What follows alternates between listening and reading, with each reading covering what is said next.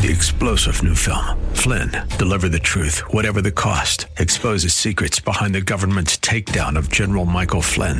Flynn knew what the intel world had been up to. He ordered the first audit of the use of contractors. This set off alarm bells. He told the truth. He was the most dangerous person for Donald Trump to hire. They had to get rid of Flynn. Flynn, deliver the truth, whatever the cost. Available now. Watch it today. Go to salemnow.com. Salemnow.com. God wants you to live a life that's big, a life that's bigger than yourself and inspired by the vision He has just for you. The challenge is that sometimes we get stuck on the journey. Things become stagnant and, and keep us from living up to our full potential. We know that sometimes, you know, things need to change, but we just don't know what or how. When this happens, the, the big question we must ask ourselves is how do I get unstuck?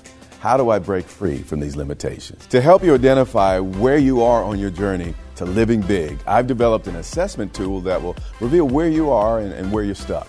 Based on your individual results, this tool will point you toward resources that are going to help you remove barriers and, and, keep you moving forward. This assessment is completely free. Not only that, once you complete the assessment, you'll be directed to a page where you can claim a free copy of my brand new book, 120 Minutes to Live Big. Don't settle for mediocrity, live big. Let's get started by visiting canilivebig.com and let's visit it today. That's canilivebig.com. You were meant to think big, do big, live big. But tomorrow can be bigger. Just grow,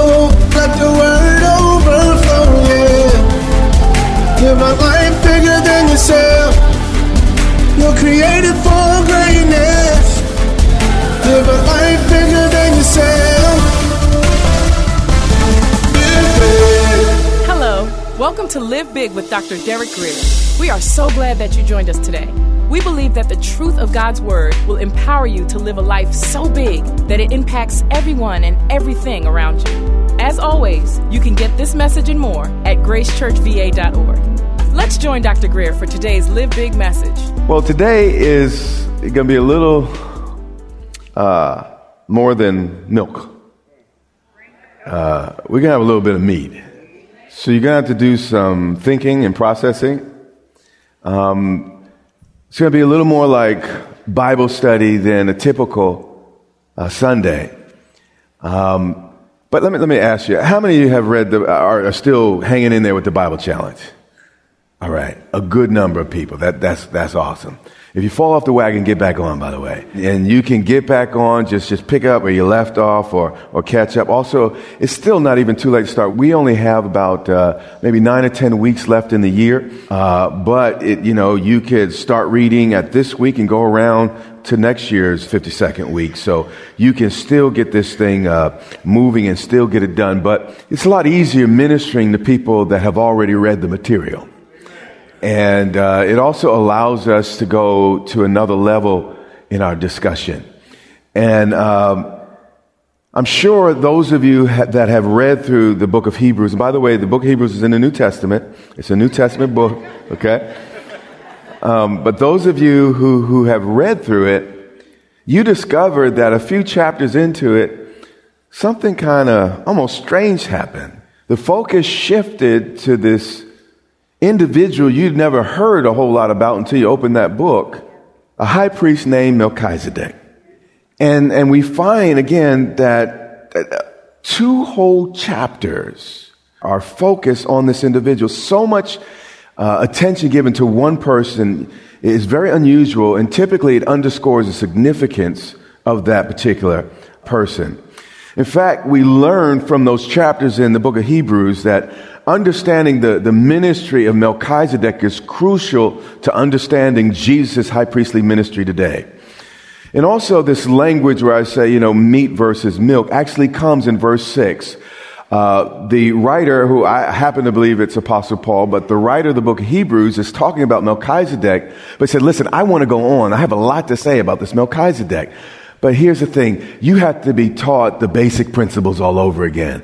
You, you, you, can only handle the, the milk of the word, so I can't really get into the meat. How I wish the Hebrews were ready for meat so he could have dug in a little bit more. But, but, but here we, we're starting to deal with a weighty subject, and it's the high priestly ministry of Jesus Christ. So we're going to go to Hebrews chapter 7 and verse 17 and again, a little more of a Bible study than normal, uh, but you're going to be strengthened and you're going to leave here uh, stronger than you came.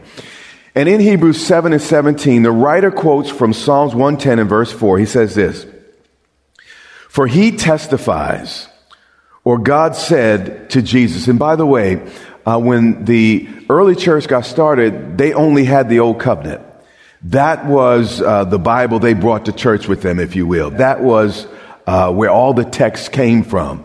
And then God inspired the New Testament, and, and, now we have the New. But again, He's a lot like you and I. Uh, he didn't teach or preach without a text. He says, For He testifies, you are a priest forever, according to.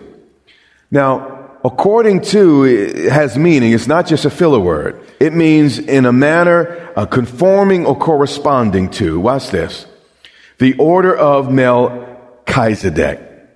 So, according to this passage, if you want to know what Jesus does as our high priest, we have to look to Melchizedek, the first and highest ranking high, high priest in biblical history. Uh, Hebrews 5 and 6, we're going to see that same text, that same quote repeated again. He says this, as he also says in another place, you are a priest forever meaning this priesthood is endless and it will never change. According to the order of Melchizedek, not the order of Aaron who served under Moses, but in the order of who? Melchizedek, who served centuries before the law was ever instituted. So the writer is in the midst of explaining to, to, to the readers and, and the Hebrew Christians that Melchizedek's ministry was not uh, abolished or fulfilled. Jesus said, I came to fulfill the law. It, it was not abolished with the law of Moses because it was never part of the law of Moses. His ministry preceded and surpassed the priests under the law.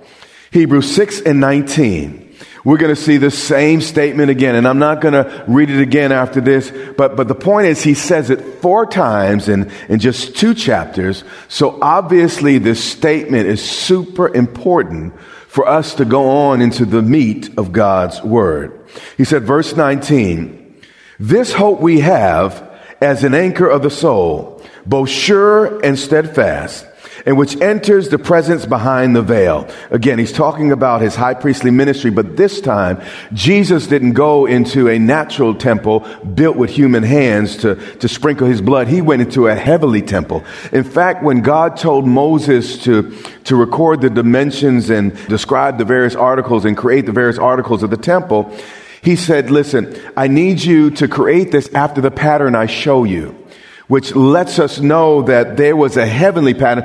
Earth was just a, a duplicate of what was in heaven.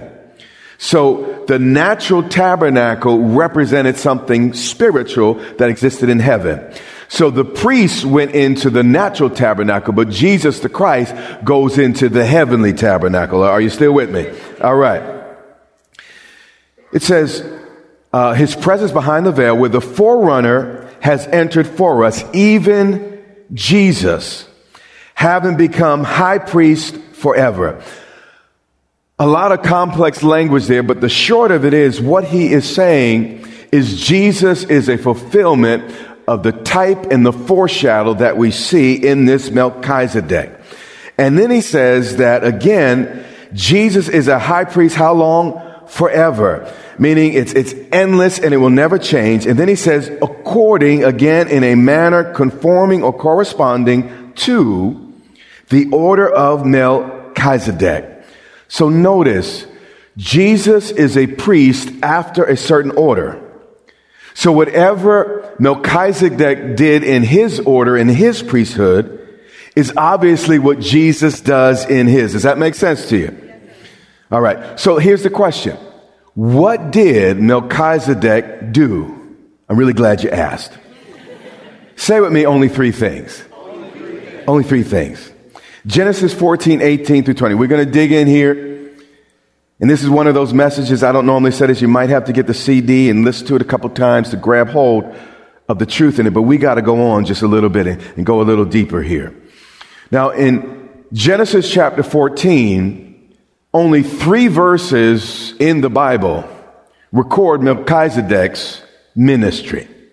And in these three verses, Scripture makes his duties and his ministry so clear that you almost have to want to get mixed up to get mixed up or misunderstand what this priest does. Verse 18. Then Melchizedek, king of Salem, brought out bread and wine.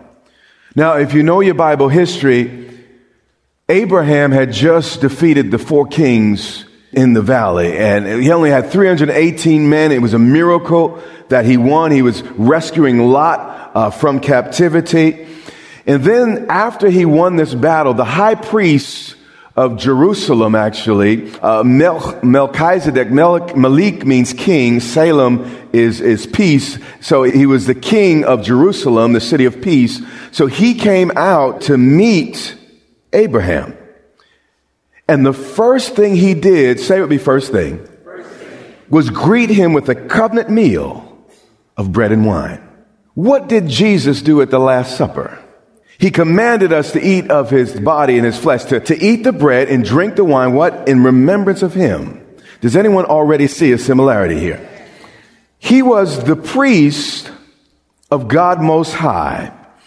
So Melchizedek is also the first high priest, and we know that when, the, the, law of first things, when we see something first, some of the most important things about that, that office or, or, or that thing is, is going to be seen in that, that particular scripture. So he's the first high priest we see in all of scripture, but he's also the ultimate type and shadow of the high priest, Jesus Christ, to come.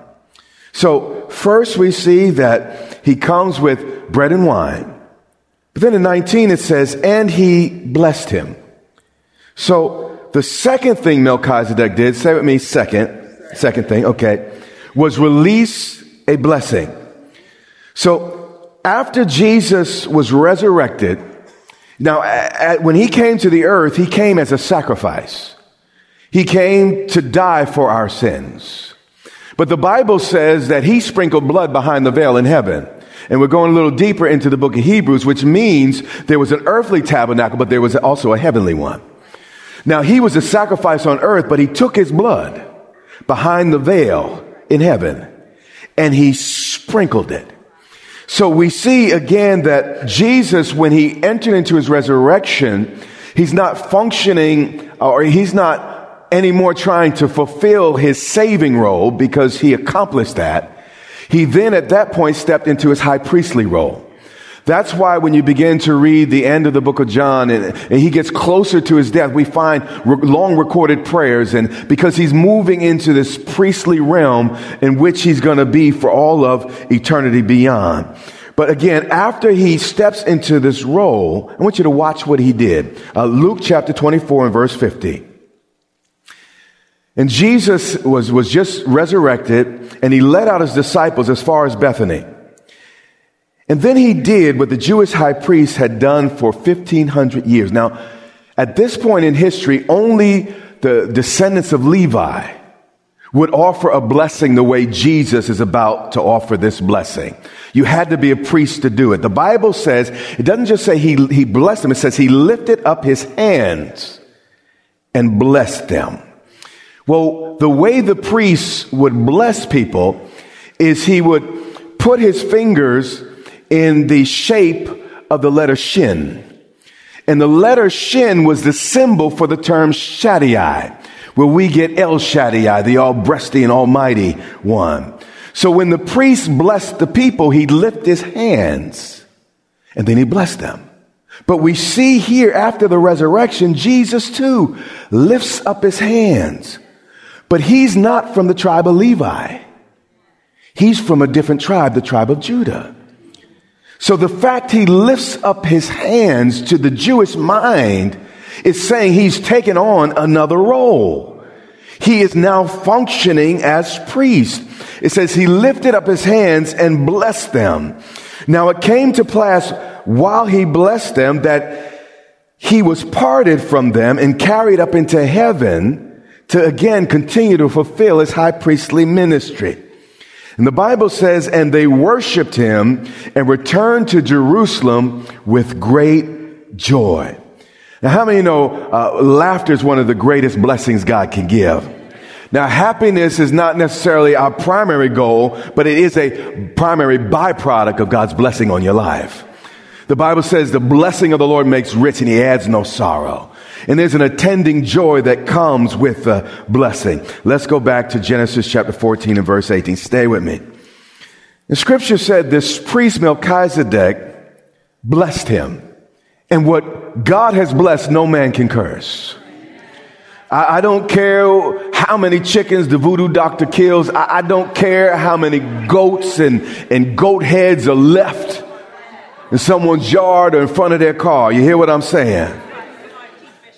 That blood does not surpass the blood of Jesus. You hear what I'm saying? We have a superior covenant. And he blessed him and, and he, he did it with words. He said, Blessed be Abraham of God Most High, possessor of heaven and earth. And blessed be God Most High, who has delivered your enemies into your hand. And then it says, this is where it gets tricky. And he gave him a tithe of all. The third thing Melchizedek did, say with me, third thing, third thing, is he received the tithe. Now, we embrace the bread and wine. You know, and it represents again the blood covenant. We, we embrace the, the blessing of forgiveness. We, we embrace the indwelling of the Holy Spirit. We, we embrace the many blessings that Jesus comes to offer. But many of us stop there. But Abraham didn't, and neither should we. And he gave him a tithe of some, of all. Now here's the deal. We don't debate the bread and wine. We don't debate most of the blessings. But all of a sudden, when it comes to the tithe, all of a sudden there's a whole bunch of debate about what we should do. I mean, after all, all Jesus ever did for, for me is, you know, get beat all night and then, then hang on a, a splintered cross. I mean, after all, all he ever did was love me when I was unlovable. All he ever did was forgive the unforgivable. All he ever did was redeem the irredeemable. And when it comes our turn, I mean, he did what he was supposed to do on the cross. But when it comes to our responsibility, all of a sudden we have theological issues. All of a sudden we're not sure if that's New Testament or Old Testament. It's going to get good in a minute. You see, the tithe is not about God needing our money. It's about Him needing to be first in our lives. Rockefeller said, one of the richest men in American history said, I would never have been able to tithe my first million dollars if I hadn't built my tithe muscles tithing my first salary, which was only 150 per week. So there's no way you're going to tithe a million if you haven't worked with that 10. So if you're waiting until you're in financial position to do it, you're probably never going to do it. Stay with me. Stay with me. Generosity is the only way we could keep the things we own from owning us. Someone said, say it again. I'd like to hear that. Thank you. But generosity is the only thing that we have to keep the many things we own from owning us. The only thing we, the only way we can break that power of, of clinging and holding is by letting it go and giving it away. All right, Hebrews 7. Now consider how great this man Melchizedek was, to whom even the patriarch Abraham gave a tithe of the small. Now, Abraham was the father of the Jewish people. He, he was a descendant of Jesus Christ himself. We trace the blessing through Abraham. But as great as Abraham was, he was still not greater than this Melchizedek. And verse 7 explains. It says, now beyond all contradiction, meaning this is reasonable, makes sense, the lesser is always blessed by the better. Meaning, if I went before the Queen of England and I happened to be British, and I was to be knighted, I would not knight her. She's the queen. Her role's greater than me. Instead, I get on my knee and she knights me. If we were on the basketball court, LeBron James would probably not ask me to lay hands on him so he could play the way I do. He'll lose his contract, all his money, and all the rest. Instead, I'd be like, Brother LeBron, would you pray for me so I can start doing some of what you do? Do you understand what I'm saying? The lesser is blessed by the better or the greater. Meaning this Melchizedek was even greater than Father Abraham, which is pretty, pretty great.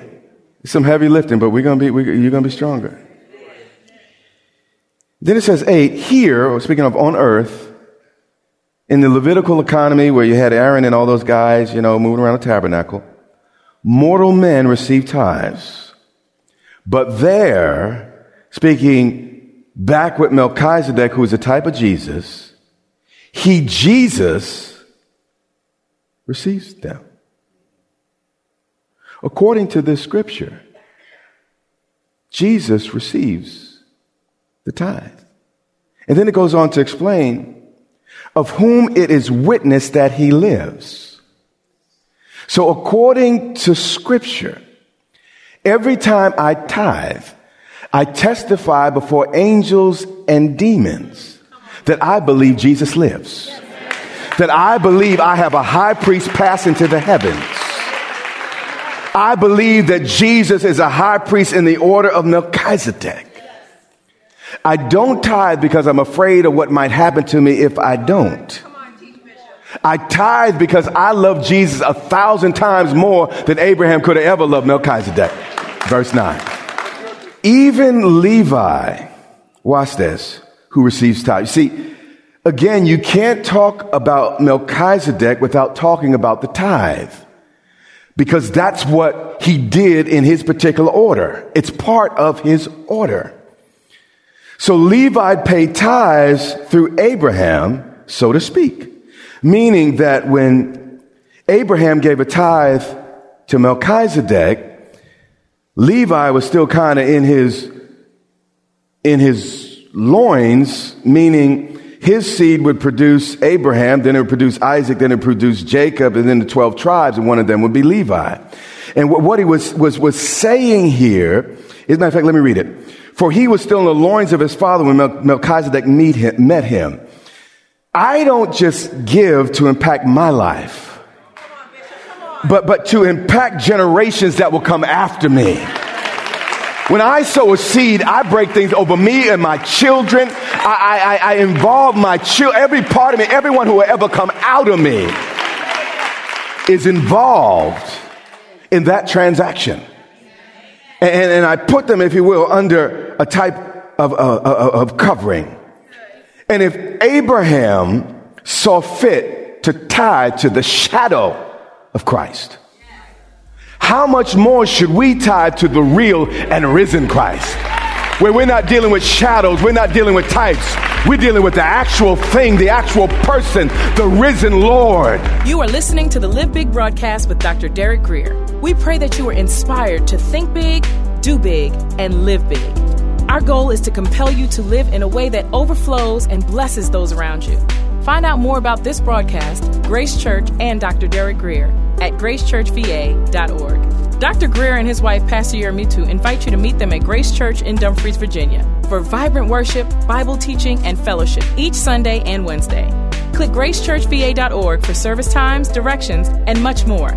Again, that's gracechurchva.org. This has been Live Big with Dr. Derek Grier. Watch the Live Big broadcast Monday through Friday and every Sunday. Check your local TV listings or visit gracechurchva.org for the broadcast schedule. That's all the time we have. But until next time, remember, you have what it takes in Christ to live big.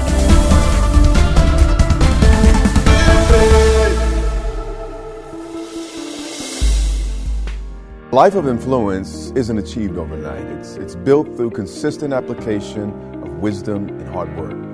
In my brand new book, 120 Minutes to Live Big, I provide you with 120 bite sized nuggets of insights on practical topics such as marriage and finances, as well as wisdom for personal growth and leadership development. Then I ask you some very penetrating questions to help you reflect and apply what you've learned. This book will stimulate self examination and provide fuel for personal transformation. The best thing about it is I'm offering this book to you absolutely free. That's right.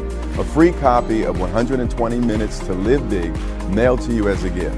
I'll also give you 30 day access to my Growth Lab, a program designed to help you grow from good to great, mediocre to extraordinary, from small to big. It's my prayer that this gift leaves you with a burning desire to be better and become everything that God wants you to be. So if you want to live a life that overflows and blesses others, this gift is just for you.